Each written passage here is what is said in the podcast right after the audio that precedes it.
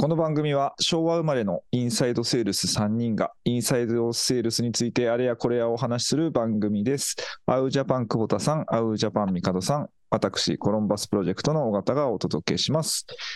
では、まず今日のテーマを、えー久保田さん、お願いいたします。はい。えー、よくある、こう、話ではあるんですけど、はいインサイドセールスは、マーケ部門配下にあるべきか、それとも営業部門配下にあるべきか、はたまた独立部門であるべきかと、うんえー多分いろんな考え方があると思うんですけども、うんまあこれをテーマにさせてもらいました。なるほど。これは、あれです。久保田さん、背景をお願いします。あ、えっ、と、僕、マーケの配下もあったし、うん。えー営業配下になったこともあるし、うん。まあ立ち上げの時は専務直下の独立部門だったので、うん。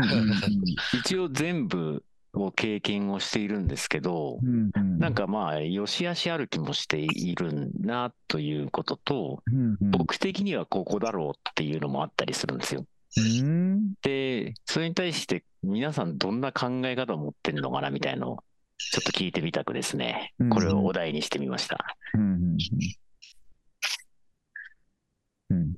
両方、マーケと営業、両方の配下にいたことは私もありますね。うんただ、そうですね。よしあしな感じではあるかもしれないですね。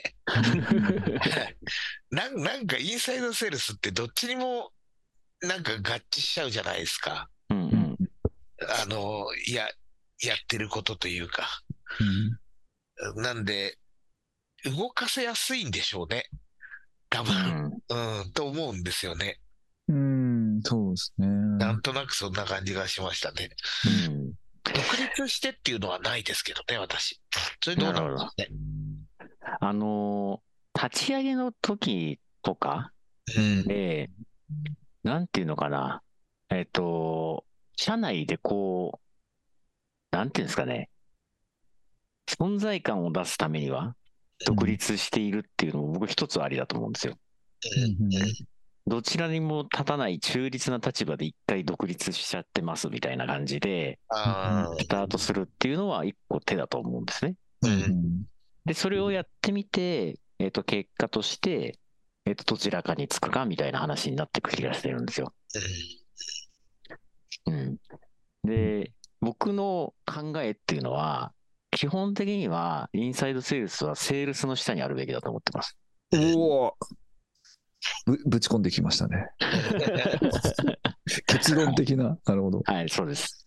うんななんでかっていうとうん、やっぱりこう、売り上げに近いところから物事を考えていく必要があるっていうことと、あとそのセールスマーケティングみたいなものって、やっぱりセールスが中心にあるべきだと思ってるんですよ。うんうんで、セールスが考える、えっと、なんていうんですかね、あるべき姿みたいなものを、どういうふうに実現していくかっていうので、えっと、動いていくべきだと思ってるんですね。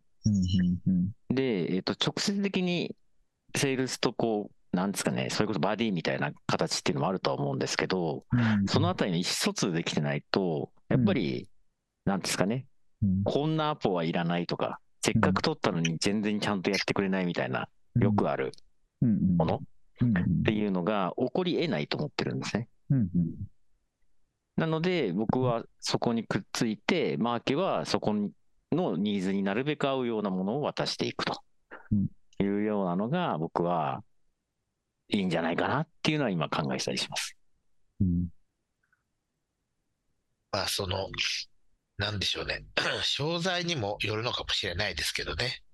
あまあそうですね。もしかすると、そこはちょっとあるかもしれないですけど、なんか結構、リードタイムが長いというか、お客さんとのリレーションが結構大事で、うん。で、えー受注までにうん。ある程度のね、こうなんていうんですか、会話というかが必要なやつっていうのは、営業側についてる方がいいのかもしれないなともちょっと思いますけど、うん。もうちょっとリードタイムが短くて、え少し説明をすることで、えー営業側もね、その分かりやすまあ、買う側も分かりやすくて、売りやすいみたいなものだったら、まあ、マーケ側にいてもいいんじゃないかなとはも思いますね。うん。なんか、マーケ側の方にいると、うんと、やっぱりマーケの主要 KPI って、えっと、有効リードをどんだけ取ってくるかみたいな話になってくると思うんですよね。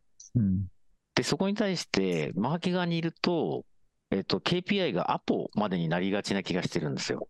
どんだけ営業にパスできたかっていう数の話になっていく気がしていて、うんそれってどうなんだろうっていうのはたまに思ったりするんですね。うんうんうんで、営業側に入ると、えっと、取ったアポにもある程度責任を持つ必要があると思っていて、うんえっと、そのアポがきちんと案件化されていくのかっていうところまで見ていく必要があると思ってるんですよ。うんそういった意味では僕は営業が派なんですね。うんマーケ側入りますマーケ派、うーん、僕は独立派ですね。あ、そうですか独。立派、はい独立派で、かつ、うんえっと、その、独立した中に、営業寄りの部隊とマーケ寄りの部部隊がいたらいいんじゃないですかって思うんですよね。なるほど、はい。だから、要は SDR と BDR のってできてるじゃないですか、実際に。うんでも、それって2つくくると、インサイドセールスじゃないですか。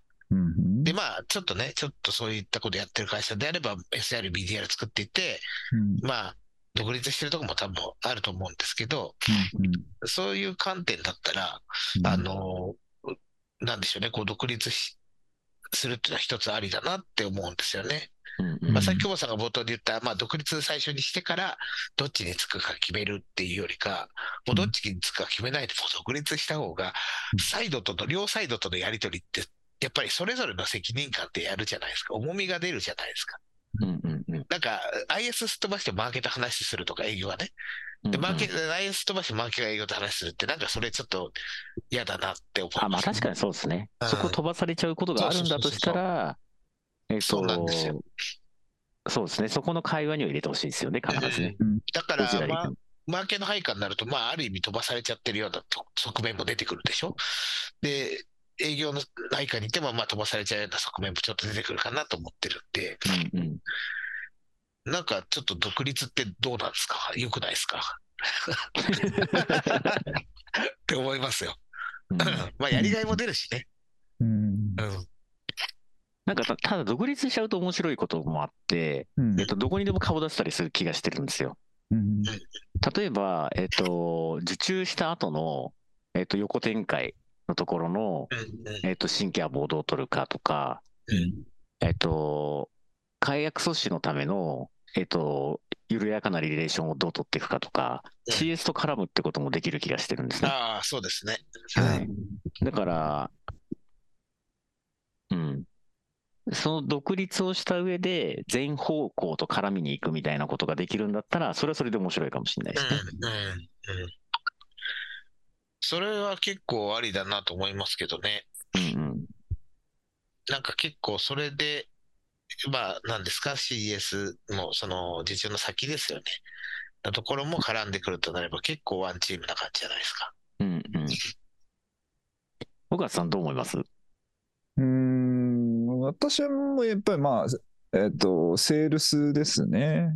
うんうん。セールスと、やっぱまあ独立部署はあるありかもしれないんですけれども、えーちゃんと連携されてればいいと思うんですが、どちらかというと、うーんと、組織が同じになることと分かれることによるその影響っていうのは少なからずあったり、少なくとも長長が2人はあのいることによる良さ悪さみたいなことが考慮すべき点かなっていうふうには思ったりします。独立する場合にってことですか？あそうです、そうです。独立部署になった時には長が増えますよね。うんうんうんで、そのさらに上に、例えばセールスマーケ、えー本部みたいなのがあって、うんうん。全部統括しているその本部長さんがいるのであれば、またそれは長が一人いるので、まあ、ある程度バランスも取れたりもすると思いますし、うんうんこの辺の、あの、なんですか、代表取締役だじゃなくて、取締役会がやっぱりあるっていうのも、うん。えー結局、代表だけえーでえー会社を運営するわけではないえーこととか、まあ、いろんな、なんですかね、統制のために取締役会っていうのができたりとか、まあ、株式の話とか出てきちゃいますけど、まあ、そういうことで、あれが、あれはあの事業のあの会社のモデルとしては、長くあの効果があるものとして、なんか構成されてると思うんですけど、うん同じように、あのその複数の部署になること、えー例えばじゃあ、マーケットセールスだけの部署になることなどなどで、えーどのようなパワーバランスがあの生まれているのかあが一つの考慮ポイントかなとは思います。うんうんうん組織の分かれる分かれないはですね。うんで、えーよりとしてはやっぱりセールス寄りかなっていうふうにやっぱり思って、それは、あの、結局、そのマーケットセールスの大きな、もう最大の違いのポイントは、あの、こと話さないんですよね、マーケは。うんなるほど。やっぱ one to one には、あの、なりきれない。うん疑似 one to one だから、うんうんそこをの共通項で言うと、やっぱりセールス寄りだと思ってて、そのつまりお客さんから見たときに明らかに違うじゃないですか、うんメうんうんメールとかイベントみたいな存在と、セールスマンっていうのは。うんうんうんうんだから、お客様から見たときには、やっぱりインサイドセールスっていうのは、えーセールスと一緒にやってますよって話なのかなというふうにやっぱ思いますよね。うんうんだから営業部門の配下、もしくは独立部門だと思いますけど、ずっと進めていくと、やっぱり営業部門配下の方がいいのかなと思います。僕もそんな気がしますよ、本当に。うんうん。なんかこう、マーケって結局、みんなに、皆さんに、えーいいものだと思ってもらう、便利なものだと思ってもらうっていうのを、まあ、認知だったりとか、よく思ってもらう、興味持ってもらうみたいな活動をするじゃないですか。うんで、えーそうするとやっぱり、ちょっとその、なんていうんですかね、こう、良いものっていう見せ方をすると思うんですけれども、うん。それが、あの、営業に行った時に、えーなんでしょう、こう、少し誇張して言ってたものみたいなのが、しワントゥーワンで絞られていくうん。ような感じに営業がなるじゃないですか。うんうん。そ、そこでなんか乖離が起こるのかなと思ってて、あの、こういうもんだと思ったんだけど、うん。違うねっていうのとか、実はそれできなかったとかっていうのが、うん。やっぱあるのかなと思ってるんで、その説明を一旦、あの、IS が、えーそこでお伝えしてあげる。うん。で、興味を絞って営業に渡すっていう意味では、まあなんかすごいどっちもある、要素あるよねと思ってるんですよね。うんうん。あでインサイドとしてインサイドとして、はい。うんうんうん。だから、まあ、大体その、まあよく言われてるマーケット営業が、大体こんなリードダメだみたいなのとか揉めるっていう話があると思うんですけど、うんうん。でも、まあリードが来たということは興味持ったということなわけじゃないですか、ある意味。うんうん。まあこれは別にあの、インバウンドとして考えた場合。うん。で、それで決まらないってことも、まあ、それはあると思うんですけれども、まあでも、両方ともその必要な、あの、ものだと思うので、えーその中で、えーお客さんとの期待値っていうのを調整する役っていう意味では、そう真ん中のところのインサイドっていうのは、あの、どっちもありだと思うんですよね。なんか営業寄りだ、マーケ寄りだってのはあんまないような気がしていて、うんだ両方の側面も、そもそも持ってるところ、まあだから独立してもいいんじゃないかなと思ってるんですけどね。うんうんうんっていう感じがします。うん。えっと、僕は本当に営業にあるべきだと思っちゃってるんですよ。なぜなら、まあ僕がもともと営業出身っていうのもあるんですけど、で、マーケの配下の時が結構やりづらいっていう感じになっちゃうことが多かった気がしてるんですね。あうんと、なんかこう感覚合わないっていうか、うんうん。うんうん。で、さっきのその尾形さんが言った、個になっていくっていうことなのかもしれないし、それが。ちょっとあんまり何が、あこう違和感があったのかっていうのがあんまり言語化できないんですけど、うんなんか、そうじゃなくてさ、っていう感じのことが結構あったわけですよ。うん。なんで、逆にマーケにいると、いいことって何なのかがちょっとわかんなくて、うんうんえっと、それってな、なんでまあ、結構マーケの下にいるインサイドセールスって会社多いじゃないですか。うんうん、そうですそれねっ。てどういう意図なのかなっていうのが、いまいちわかんないんですよ。うんうんうんなんかフィルター役なんじゃないかなと思ってるんですよね。こうリード入ってきたやつが本当にターゲットになってなれるのかどうかっていうのをもう一回確認してみてっていう人力スコアリングですよね、言ってみれば。うんうんうんみたいな役割としてあるのかなと。あの、一回大きなザルであの入れましたと。だけどその、ふるいにかけて、この間を通るやつじゃないと食べられないっていうふうにすると。その役目みたいなイメージがあるんですよね。うんうんああ、うんそうすると、コミューション的な。うん、うんじゃあ、インバウンドがいっぱい入ってくるところ、そうそうそうそう。問い合わせとまあか、なんか資料請求みたいのが結構入ってくるようなところは、マーケにあってもいいっていう感じなんですかね。あっていうか、ある傾向がないですか？実際。どうなんだろそんなことないですか？なんかそんな感じがしましたう。。どうどうですか、大勝さん、いろんな会社見てみて。うーんでもやっぱ数の問題はあると思いますけど、うん。数が多い。まあ、だから展示会のフォローはマーケでやるイメージは多いですよ。展示会フォローをやってくださいっていうのは、営業側からもまあもちろんありますけど、マーケ側でっていう方が多いかもしれないですね。まあそうですね。うんそれ確かにそうですねごご依。ご依頼自体は。はい。うんおーあとりあえず、バーッと、ね、電話してくださいっていう依頼そうですすでか。フォロー。フォローコールしてくださいっていうものなんですけど、うんうんうんうんうんうん。だからそこを、なんか、あれですよね。すよくインサイドがやりますよね。展示会のコールとかって。うんうんうん。だからまあ、まさにそれ古いなのかなと思ってて。そうですね。で営業はそのえー展示会とかで、まあ、例えば直接お話しした人にをうんもうそのまま連絡するじゃないですか。うんうんうんまあ、ワントゥワンでやり取りすると思うので、で、そういう、まあ、役割って言ったらあれなんですけど、そういう感じなのかなと思ってて、なんなんで、リードをそうやって獲得、大きく獲得するとか、インバウンドでもそうですけど、入ってくるようなところは、なんかマーケに属しているようなイメージがあります。うんいいか悪いか別として。そうですね。でもやっぱり、マーケの方からじゃあ展示会フォローしてくれみたいなお話の方、お話の、なんかもう少し深く観察してみると、やっぱりテレマなんですよ。うんうんうんうんそう。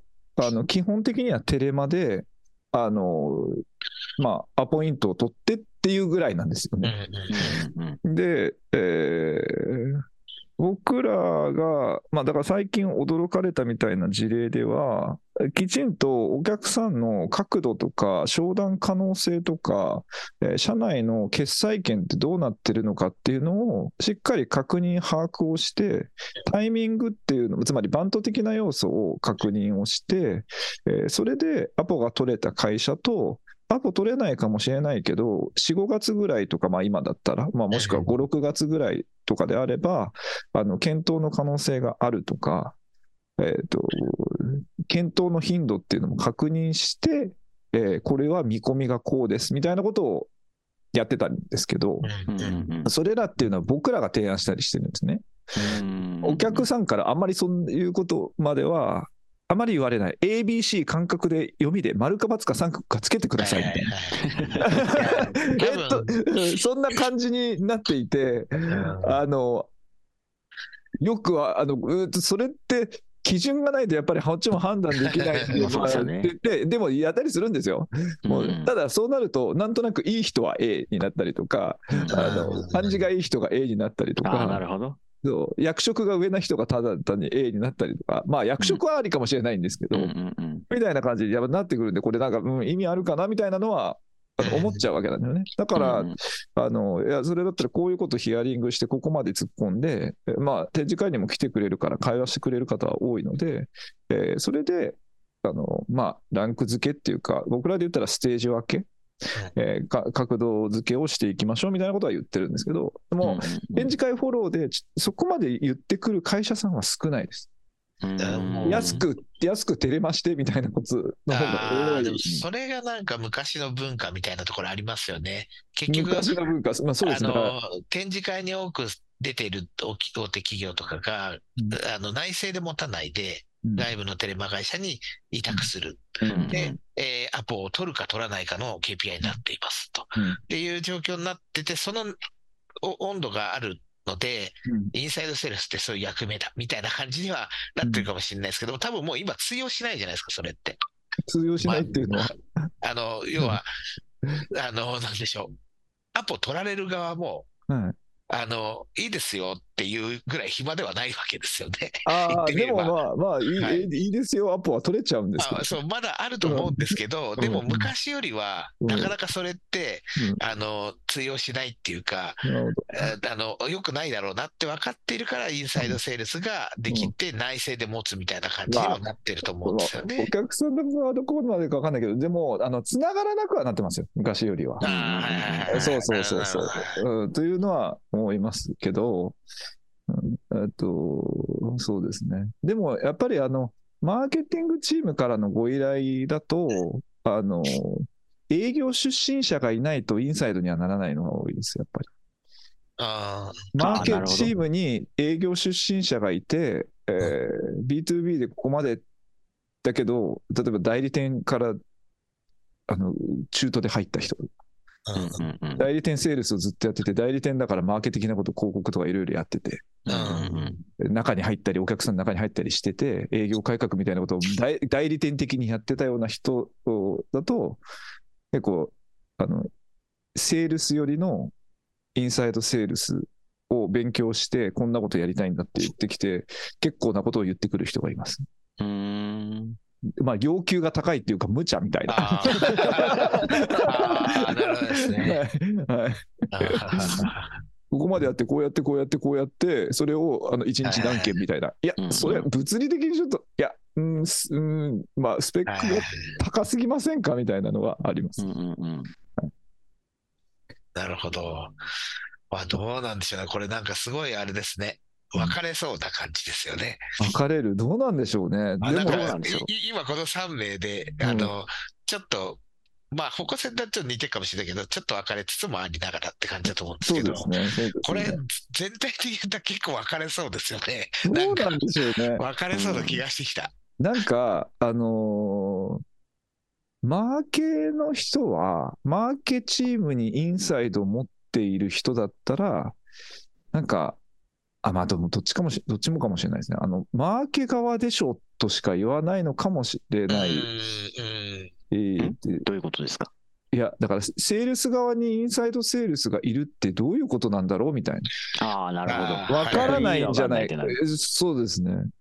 ってなそったりれそれ分かんないかなって思っちゃいますよね、でもね。うんあので、セールス側にインサイドがいる会社だったら、え、うんなんでマーケ側に行った方がいいっていう話が出てくるんだみたいに思うのかもしれないです。うんだからうん多分あのいや、インサイドセールスって本当に、インサイドセールスっていうか、あの本当、会社によって様々なんですよ、本当に。うんあまあお二人は多分複数経験してるから、そんな感じはあると思うんですけど、本当様々だし、消費財によって全然違うので、そうですよね。そうなんですよ。で、今、この年度代わりで、もうゴロッと変わろうとしてる会社さんがあるんですよ。もう一つあーそうですかの一声で。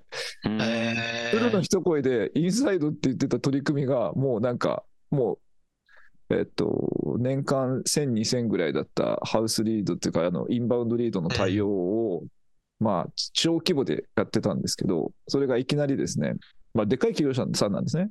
うんでかい企業なんで、アウトバウンド主体のアカウントセールス寄りにえーするから、年間で、えーなるほど10万社にかけるみたいな。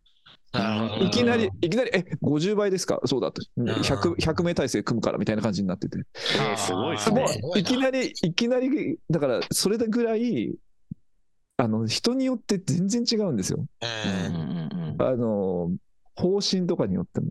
うんうんうんうんだから、全然違いますっていう。だけど、大きく動くのはやっぱり営業だと思います。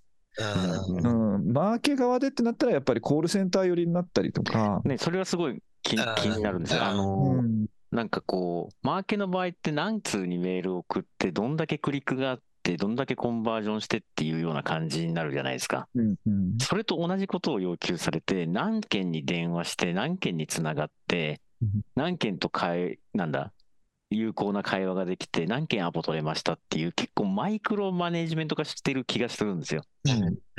で、それってまあ、一定必要なことなのかもしれないですけど、うん、なんかそれこそテレマカの雰囲気にまあ近いというか、そういうやり方だと確実にそうなりますよね。うんそうですうんでも、あの、それが効果的な業界っていうのが確実にあるんですよね。まあそうですああ、ね。なるほど。そうなんですよ。うんうんあのー、ず言ったら、まあ今はもうほぼないかもしれないですけど、やっぱり、あの、やっぱり飛び込みが効くよねみたいなのってやっぱあるわけじゃないですか。まあまあまあ、あるかもしれないですね。はい。てで、しかももうあれですよ、もう店舗への営業なんて言ったら、もう飛び込みの方が圧倒的にいいわけですよ。まあ確かにそうですね。飛び込んだら、おおそうなんですかって言って、とりあえず目の前に決済者がいるわけですから。なので、隣に行っても2分で行けるわけですから、うんっていう話で、だそれはもう会社によってそれぞれえーだとは思いますけど、あの、そう、うん数の管理をして運営するっていうのは、まあ、それが、それ自体がもう KPI だからですね。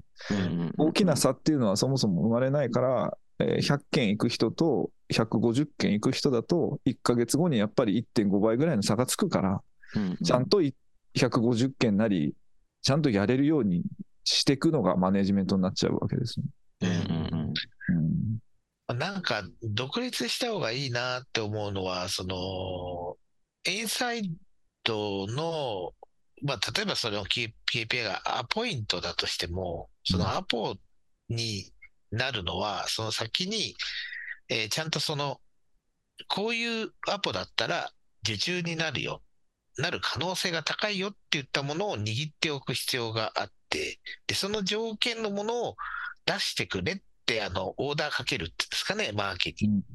で、まあ、前にやってたのが、IS、MQL じゃなくて ISQL みたいな言い方をしてたんですけあど、あ、SQL。はい、ISQL って言ってたんですけど、まあ、マーケはリード取ってくるだけは、例えば KPI になっちゃってるとすれば、そのリードが、あの、全然ターゲットじゃないとしたときに、IS 取ったリードの中でも IS としに出せるやつっていうようなものをちゃんと定義づけして出して、で、それは IS がその定義を作ったんだけど、なぜそれを作ったかって言ったら、これを出せば、セールスで受注の確率が高いから。で、セールスとも握ってるみたいな流れですね。うんうんだったら独立しても多分いいと思うんですよね。うんうんうんだからその方が、それぞれで責任、言ったからには責任があるじゃないですか。うんうんあ営業はこういうのがくれたら受注できるって言うし、IS はこういうのくれたらちゃんとした受注につながるアポが取れるって言うし、で、マーケは全体的に取るんだけど、あの、取った中でも ISQL でとして渡すものしか KPI にしないみたいなうんうん。ことですね。うん。で言えば精度が高まるんじゃないかなっていうような感じはちょっと思ったので、なんかそう考えると全部独立してるよねって思うんですよね。うんうん。ううん。んうん ISQL ね。まあそうすると IS の中でもただ単にアポ取りゃいいって話じゃなくなるし、うんうん。うんはい、ちゃんと営業活動っぽいことをしないとうん。決まんないしね。っていうようなうん。感じだと、それが一番なんか理想的だなって思います。うんあのなんか今話をしてて私が飛び込みみたいなことを言ったことが、まあ、すみません自分の中でブーメランのように戻ってきたんですけど はい。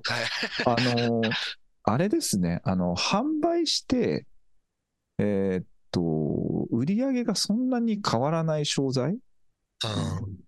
はやっぱり数いかないといけないんだと思いました。あーなるほどね。あの売って1億になるけど100万もあるぐらいの100倍の差があるんだったらその間の営業のコミュニケーションだったりうん。戦略上のそのお客さんの選定だったりが非常に重要ですけどうんうん。そんなに差が生まれないと。そうですね。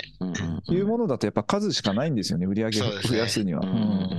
それはそうですよね。そうするとやっぱりインサイドセールスって難しいし、うん。そういうの ISQL からその SQL につなぐときの、あのまあ、ある意味クオリフィケーションだったり、そのお客さんの確度を高めていくだったり、なんならその中で、いや、これ、おは三上さんの話聞いてたら、あれだよね、これ、全社に入れた方がいいっていうことですよねみたいなのが生まれ 生まれるかどうかみたいなのが重要だったり。うん例えばですよ、そういうような発展が非常に出てくるから、チームになったり、組織になって、ここがあるから売り上げが伸びるみたいなことが多分、あの、事実として数値管理もうん KPI 管理もしてっても、あの、組み立てできるじゃないですか。だから、多分成り立つのかなと思って。そうじゃないと、やっぱり数理論になっていくのはあるし、ただ逆にそうじゃない、今言ったような ISQL とそのインサイドセールスの独立部門みたいなのは、その売上へのインパクトをどれだけインサイド側で、えー、持てるかみたいな、責務としてちゃんと持てるのかっていうのが非常に重要なのかなと思って。うんうんうんうん、それが、ね。うん。まあ結構、商材にはだいぶ寄りますよね。よります、よります。寄りますうんね。そう考えると。本当によります。うん。ご依頼の中でなんでインサイドセールスっていう言葉が出てきて、でもあなたの商材、インサイドセールスってどう機能させるんだかよくわかんないんですけどみたいなのありますもん。本当にあ結局テレマか営業なんじゃないかとかってー思ってる。そしたらマーケットセールスで成立させた方がいいと思いますよみたいな。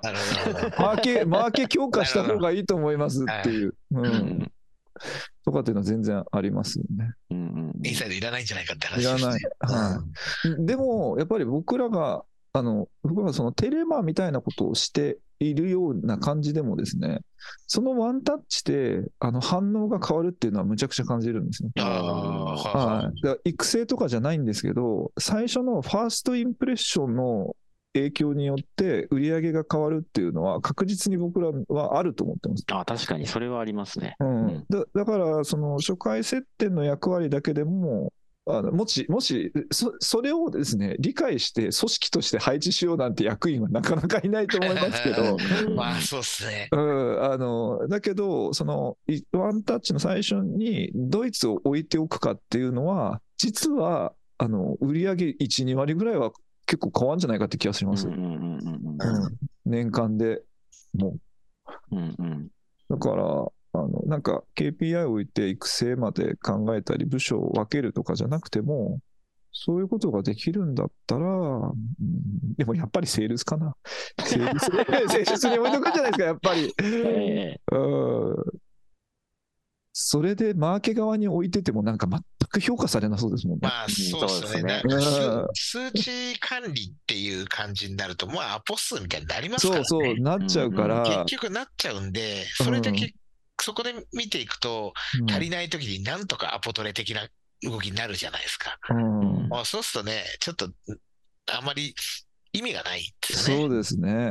うん、でやっぱりその売り上げとかそういったところを見ていった方がうん。実質的というか、本質的かもしれないですよね。うん。そうなんですよ。うん。だから営業側の IS の評価って、もちろん件数もあるんですけど、うん。すごいウェットな評価が結あるある。めちゃくちゃありますよね。あのあこいつが取ってくるアポは、うん。結構なんかお客さんいい感じになってるそうそうそうってそう。いう。評価なんですよ、多分。うんうんうん。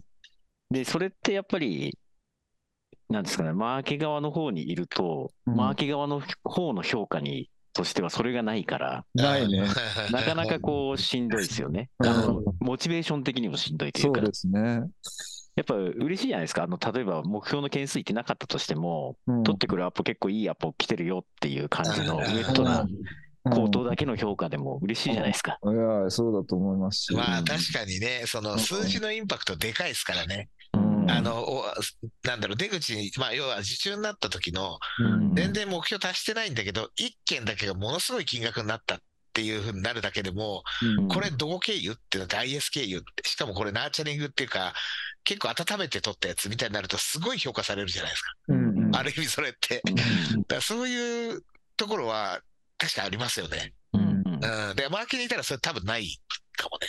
まあ、何百件のアップ取りましたみたいな話になるのかもしれないけどはい、疲弊してる状態ですよね、それってね。まあ、疲弊というか何も考えてない。まあ、何もない慣れ慣れてしまって、まあまあそうそうそうアポ、はい、アポ繋いどきました。アポあそうか、ロボット繋いどきました。状態ってことですね。なるほど。なんかいい人でしたけど、ぐらいの。何も考えてないと思います。そうですね。このままだとみんな営業側にあるべきになっちゃいますけど。でもやっぱそうなん、そうなん、いやいや、いや三方さんはだってマーケ側にあれっては思ってないですもん。思ってない、思ってない。まあ、うん両、いあの、両方経験してますけど、うんどっちが、あの、面白かったかって言い方おかしいですけど、うんっていうと、やっぱ営業でしたよ。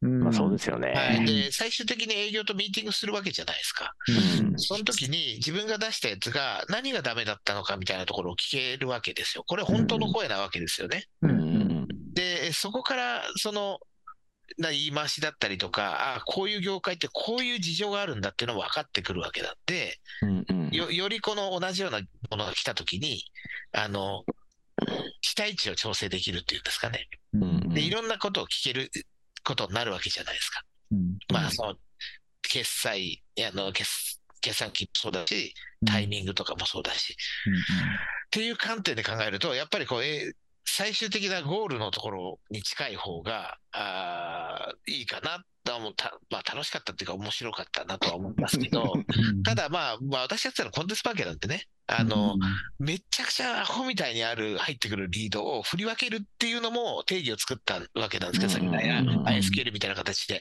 うん。ただそれを全部さばいていくってもう不可能なんですよ、そもそもが。うん。テレアポするなんて。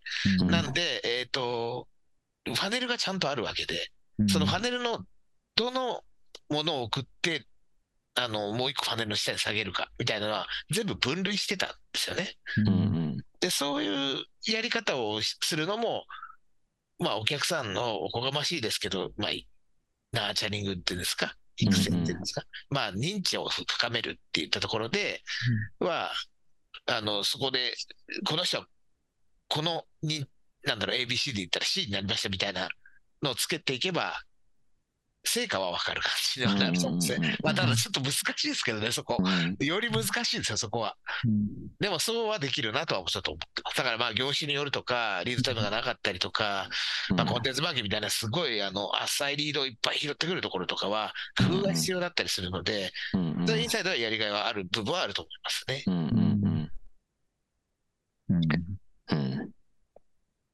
本当にまあでも数字見るの方が、まあインパクトはでかいですよ。売上の。売上に売上寄与する売上に寄与するっていうのは、多分まあ上層に説明もしやすいですし、独立しようっていう時の、そこのインパクトがでかいから、は思いますしね。うん。そうですね。まあ、なんかちょっとあれですね、マーマーケが絶対いいっていう人と話したいですね。マー ケで、でうんマーケが絶対そこも多分ロジックがあって、理由があると思うので、それちゃんと聞きたいですね。でも、そうですね、マーケがいいっていうか、であの、なんか、まず、ちょっと今、話をしてて、途中で思ったひことの一つが、マーケ部門が、この B2B のセールスマーケだと、B2B の、その、購買のためのマーケしかやってないじゃないですか。うん。あ、っていう傾向が強い。け購ど、買のためのマーケ。はい、もっと、その、コーポレートのブランド的なマーケティングを、どれだけ取り組んでるかっていううのは、えーもっと考えるべきなのかなっていうのは思ったりしますけどね。ああ、そういうこと。うんこ広報的な。ああ、ってこと合法ですよね。的なこととか、はい。そうかでそうかそうか、そういうことか。はい。そう、マーケただマーケって言っても、本来で言ったら、もっと、あの、まあ、そうですね。拡張していくと経営的な話になりますし、うんそれこそ、そうなんですよね。うん、それこそちょっとこの AU.AI のこのロゴを見ただけで何かしら感じることがあったりとかして、うんウェブページに来たらそのイメージと書いてる内容みたいなのがパチッとはまって、おお、なんかすごそうな会社だぞってもうその瞬間に思っちゃうとか、うんうん例えばですよ、それはクリエイティブだったりメッセージだったり、いろいろあると思いますけど、うんそれでプロダクトにつながったら、リード獲得したときに、もうすでになんかいいと思ってきましたっていう人が来たら、うんうん。なんならそれ、なんかインサイドが入る前に結構もう温まっちゃってるみたいな感じになれるとすると、まあ、なんでしょう。その、そういったことまでできる中での、インサイドセールスの役、マーケ側の役割ってもしかしたらあるのかもしれないですよね。うんうんうんうんうんもっとマーケティング側のインサイドとして、一回ワンタッチをして、お客様に、いや、僕らこうなんですよと。こういうことが大事だから、ビジネスこうやってやってますと。売り、うん売りじゃ完全なくて、ブランディングセールスみたいな。これあれですよ。うんあそれだったらありえるだかもしれない。広報なんですよ。今我々が言ってるのってそううんうんうん B2B マーケのことを言うの担当を言ってるみたいなイメージだから、うん KPI がアポみたいになるんですけど、もっと上ですよね、パネルの。そうそうそうそう。そうそこにいるインサイトっていうかう、ん問い合わせして、うん問い合わせが来たときに、それをまずその、コンセプトからお伝えするみたいな、そんなイメージですよね。そうそうそうそうそうそうはいはいそれ数値つけるすごい難しいんですけそど、うそうはいそうなんですよ。でもでなもそれありですよねうん。そうそう。なんか、あの、例えばもう、もはや、なんかうん B2B の領域って。ありとあらゆる口、声、ビッグボイスの営業、元営業が、例えば、広報は営業マンがやるべきだとか、採用は営業マンがやるべきだみたいになってるわけですよ、どんどんどんどん。なるほど。結構多いわけですよ。もっと営業マンだと、なんかこういった SDGs もうまくいくとかですね。それはそれはなんかやっぱり発信力とかそういったものがあったり、行動力があるとか、やっぱり結構根本的なものがあったりすると。でも、そこでメッセージングしてることがえ営業だから、それが物を売るために発信してお客さんと話をする。とか、うん採用目的に自分たちのことをすごくあの入りたいと思わせるようなメッセージングをするのか、うん。この会社なんかすごい社会性が非常に高いっていうようなことをメッセージングするのかの違いだけで、あのそういう立ち位置の人であれば、なんでしょうね、そのインサイドセールスがそういう部門、インサイドセールスってもう名前じゃないんでしょうけど、そういう人たちが各部署にいるっていうのは、うんあの何かしらのまあ数字なのかを上げていくとか、まあ、広報だったら分かんないですけど、そういったものを上げていくときの存在の一役割だったり、パーソンとしては機能するような気がする。あーなんか、あのー知り合いの会社というか、うん。えっと、広報が、結構大きな会社で広報がちゃんといる会社。うん。うんで、えっと、メディアリレーションとかっていうのをめちゃくちゃやるために、広報の担当がメディアに対してアウトバウンド活動みたいなのをめちゃくちゃやるらしいんですよ。ああ、そうですよね。いますでありますね。それをインサイドセールスとするんであれば、うん。でその広報、メディアとリレーションを取って、うん。えっと、自分たちのリークをどうやって取り上げてもらうかみたいなところっていうのを、えっと、やっていくっていうのは、そういう感じのものに近いかもしれないですね。そうです、そうです。もはやセールスとはつかないですね。アンバサダーみたいなやつですね。そうですね。なんかでも、外国のちょっと昔の本ですけど、英語で書かれてるなんかインサイドセールスの、なんつうんですか、何か条みたいな本があって、うん。そこに最終的にキャリアパスみたいなところがあった、書いてあったんですけど、なんかね、候補もちょっと入ってたし、人そうですよね。人事みたいなのも入ってたんですよ。それってつまりは、会社のことを一番よく知ってるというか、うんみたいなところなんだよっていうのを言ってるような気がちょっとしていて、うんなんで、あの、入ってきたリードに対して説明をして期待値を整えて、自分たちの価値を伝えるっていう意味では、今のその、なんですか、こう、広報の、あの、ブランディングみたいなところもすごく合致してるかなとは思ったりしますね。うんうんうん結構自由自在ですね。自由自在です。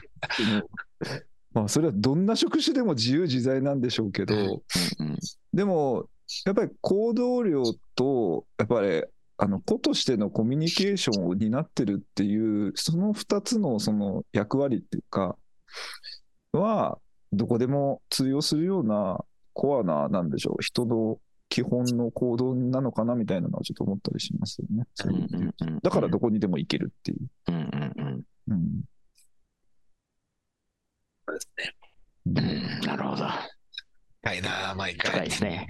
毎回、毎回テーマが深いんだよな。面白かったですね。あ面白かった。それなりに盛り上がりましたね、これ。うん盛り上がりましたよ盛り上。がりますね。うんでもね、そう、マーケ、マーケ、そうですね。これだからそれぞれの気持ちがわかるからじゃないですか？うんえそれぞれあのマーケも営業もそれぞれにいたわけだし。まあ性質が分かってるわけじゃないですか。うんうんだからこそ、その KPI がこうなっちゃうからっていうのも分かるだろうし、うんうんそれが分かるがゆえにの、なんだろう、会なのかなってちょっと思いました。うんまあでもまだまだ可能性があるってことも分かりましそうですね。いくらでもあると思た。う。そう、うんもっと上っていうのもあるんだっていうね。うんはい。そうですね。そうです。はいじゃあ今日はこんな感じですか？そうですね。すみません。私が全然今日は、あ、内部メモをつけているのを全く今日はつけておりませんっていう、はい。はい、聞いてしまいました。はい。まあ考えてしまいました、いろいろと。はい。うんうんじゃあ、ちょっと最後におまとめを。あ、はい。ちゃんとまとまるからあれですけど、はい。まあ、ここにいるメンバー、いわゆるインサイドセールスというものであれば、やっぱり営業寄りの側面っていうのが強いんじゃないかというような話になったかと思いますうん。で、その、なんだ、購買をしていくときに、小川さんの話が僕の中ではすごいうんあれなんですけど、インサイドセールスから個々になっていくっていうところっていうのが営業に近いとか、うんうん。あと、その、ウェットな評価、営業家のウェットな評価とか、うん。なんかそういったところっていうのが、やっぱりインサイドセールスのモチベーションであったりとか、活動の形なので、僕らとしては、あそう考えているので、僕らとしては営業よりがいいんじゃないかなと。ただ一方で、商材とか、うんとにかく数を取っていくことが、えっと、売上と相関がかなり強いとかっていうような会社に関しては、えっと、ある種、テレマ的なインサイドセールスっていうのもやっていく必要があるので、えっと、その場合っていうのはもしかしたらマーケでもいいのかもしれないし、うんはい。で、まあ、最後、その、じゃあ、インサイドセールスっていうのを購買だけでなく、うん。もうちょっと広い観点で考えた場合っていうのは、いわゆるインサイドセールスではないんですけど、そのインサイドセールスとしてどうブランディング作っていくかみたいなものっていうのも、活動の幅として、またはキャリアパスとして、いろいろと幅っていうのがあるんじゃないんでしょうかというのが、今日のお話ということなですが。るほど。すごい、すごい綺麗にまとまって、もう、なんか、ま今のところだけでいいじゃん素晴らしい。